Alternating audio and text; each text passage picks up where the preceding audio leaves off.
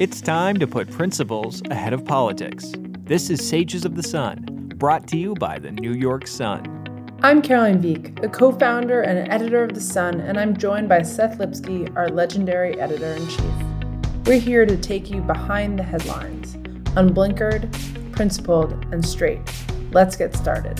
This week, we sat down with Lieutenant Colonel Scott Mann, a retired Green Beret with more than 20 years of Army and Special Operations experience, to talk about his heroic efforts to evacuate our Afghan allies.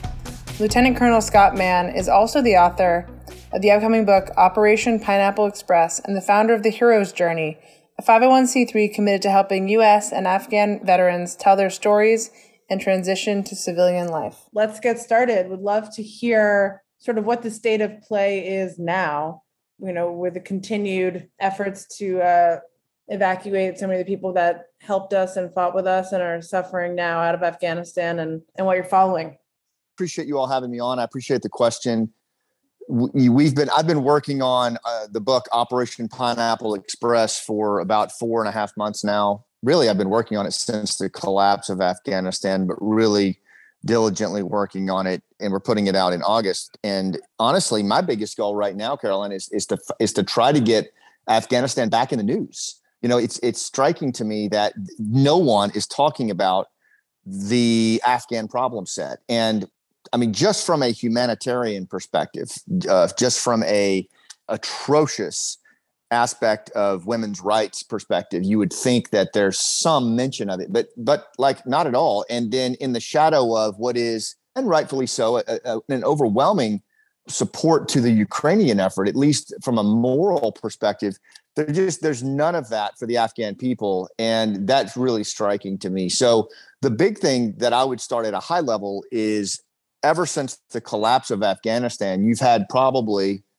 the largest privatized effort of veterans in history trying to sustain a group of people who we partnered with for 20 years and it is becoming progressively harder as we go into the one year anniversary. So what is happening in afghanistan right now and what do your efforts look like? So at a, you know again at a at a macro level afghanistan obviously is is under the control of the taliban. There are resistance movements that are up and running now, and I think pretty prolific ones. The, the, the new resistance front is certainly underway, and it includes some of the old names that you you might know, like Masood, and some of the other old Mujahideen, the children of the older Mujahideen who stood against the Soviets and who who stood against the Taliban back in the 90s there are in the Panjshir Valley, there are pockets of resistance in Badakhshan. So there is a resistance underway. You just don't hear it because literally there's nothing emanating from that country. There's no media presence to speak of. There is no appetite for it, it seems like, in the United States. So it's almost like a tree falls in the forest. But there is a, a fairly pronounced resistance underway. But there's also a lot of retribution happening by the Taliban against those who partnered with us, whether that's on the political front or whether that's on the military front with the special operations community.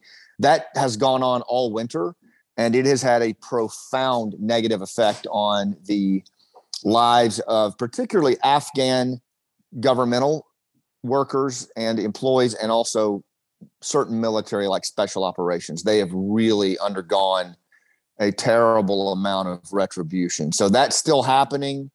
What is and it? What I would say that the, like? the last thing I'll say, uh, everything from just disappearances, where someone you're working with disappears, uh, to jail time, to beatings, and then released, and then quite a few executions. Do you have any sense of magnitude? How many people? We try. I'll give you maybe at a micro level, you'll get an idea. But so you have these different veterans groups that are under Moral Compass federation. That's we formed a, a federation because it was so difficult to try to just stay in the game with donations and safe houses and everything else that these volunteer groups are doing. So we formed a, a federation known as Moral Compass with different volunteers, mostly with soft back special ops backgrounds. But one guy in particular, his name is Mike. He has been working very closely with a group of special ops folks known as the KKA and they partnered with the Rangers and the Delta a lot. And his manifest was in the hundreds, and most of his manifest has been killed. Over the winter, either killed or just literally disappeared. Oh, horrible to hear. Um, These are the people who have been killed are Afghan people who sided with us, right? Yeah, specifically for our, you know, for what we've been working specifically, uh, Afghan special operators, right, have borne the brunt of this. I think we saw a similar thing in Vietnam with the Montagnards, the Nungs, the Vietnamese special forces. You know, all felt the wrath of a regime that took over, and that it's very, very similar. It's very akin to that.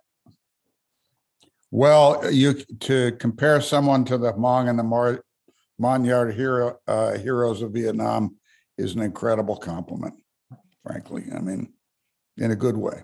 Right, and well, you and I've talked about this, Seth, and and uh, you know, my mentors were Vietnam Green Berets, and everything that I learned about working with partner forces came from those NCOs. Right. I once met Vang Pao, uh, who was the most extraordinary leader.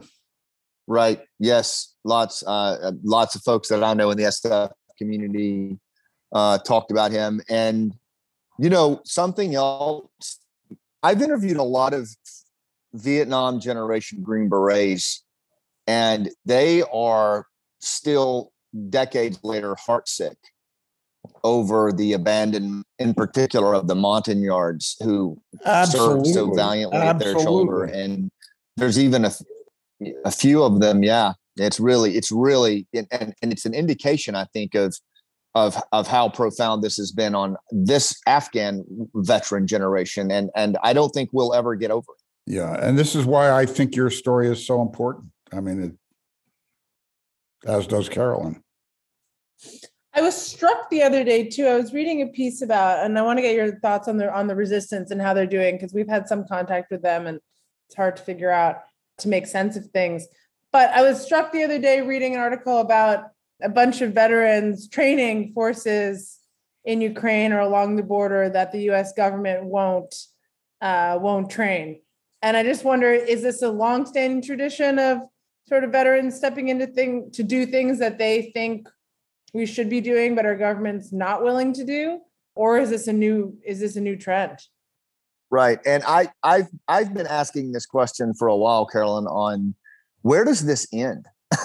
You know seriously these privatized efforts which I, by the way i was you know i was a part of and and so i am a i am a fan of what particularly our veterans and other volunteers did when afghanistan collapsed. They looked around and they saw that this broken promise this wholesale abandonment of a partner force was inexcusable and could not stand. And even though these groups knew there was a certain limit to what they'd be able to do they did it anyway and they and they filled a void they filled a gap as best they could. And I think it, I think that's why it resonates with so many Americans is that regardless of political party, regardless of your socioeconomic status or your ethnicity, we know that when we see something like that, it resonates with our with with our soul. We know that's what we were we were all mostly taught to honor our promises and to not abandon our friends when things get hard.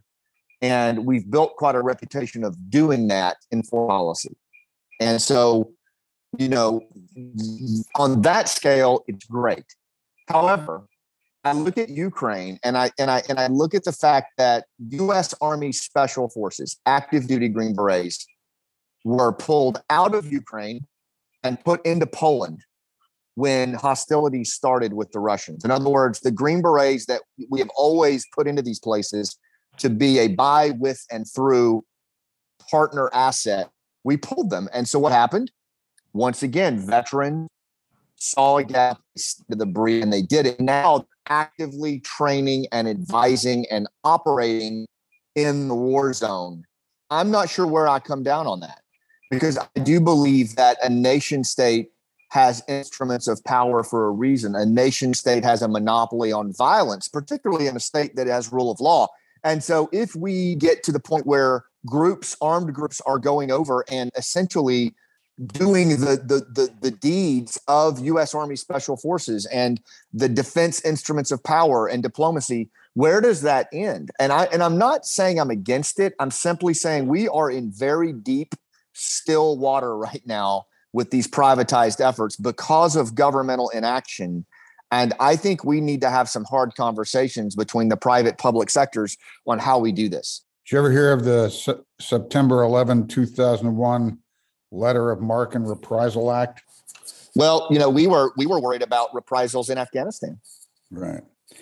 So, you know, the letter of marque and reprisal is the second major grant of war powers to Congress in the Constitution. Congress Right. have the power to declare war, semicolon, grant letters of marque and reprisal, which are licenses to private parties to conduct war on our behalf. Uh, We Right. used them against the Barbary pirates. And Ron Paul didn't want to launch a trillion dollar effort to get Osama bin Laden. He wanted to grant letters of marque and reprisal and put up $40 billion in bounties. Didn't pass, but uh, it addressed uh, the problem you're raising here. For sure. And I know actually know people who have letters of mark for different things. Um, I can't go into them here, but it, it's still out there. But that's not that's not happening in the cases that Karis talked about with those groups. To the best of my knowledge, those groups are operating without that. And I think taking on a lot of risk.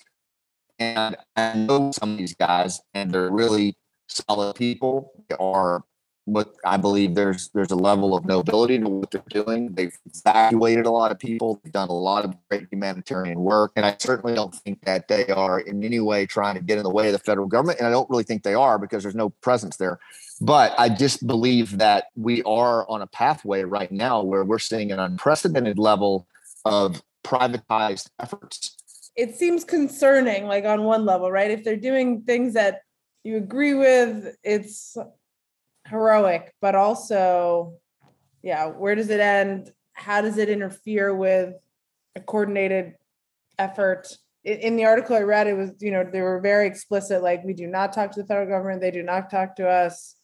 Uh, we stay very far away from them, which, you know, on the one hand, okay, but on the other hand, ugh, that even makes it more concerning potentially. Why did they pull the Green Berets out of Ukraine, Scott? Well, I think it depends on who you ask.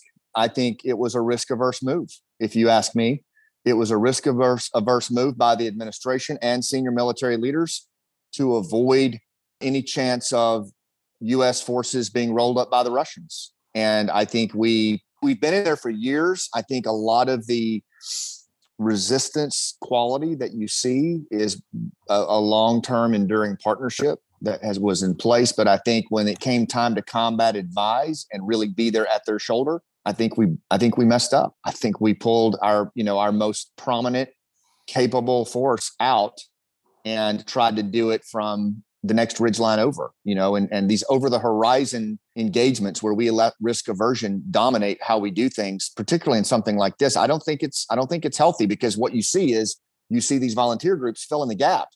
And there's there's a certain quality to that. But I think we've got to figure out how this private public thing works. I don't think we have that answered. I don't think there's cooperation between this administration and the private sector. I don't even think there's acknowledgement, frankly, in the way that our groups in Afghanistan have been treated by this administration. I don't think there has been proper acknowledgement of what the, what these groups have done, the role they've played, the vetting that they've brought forward of, of really highly qualified people for exfil from Afghanistan. I just, again, I think it's kind of a, a jaundiced eye that's cast our way, but yet we played a, a very prominent role. And I, and I think that there is a lot to be said for veterans, particularly special operators who are retired, but who have massive networks and experience in these hard places. Got to be worked out. There's got to both parties have to come to play, private sector and public sector. And right now, that's not the case. Right now, Have the you- public sector views the private efforts as an annoyance, and and and the private sector views the public sector not willing to do their damn job. Thank you for listening to this sample of Sages of the Sun. To listen to the whole episode and access our entire catalog, go to newyorksun.com. That's nysun.com. Insurance.com.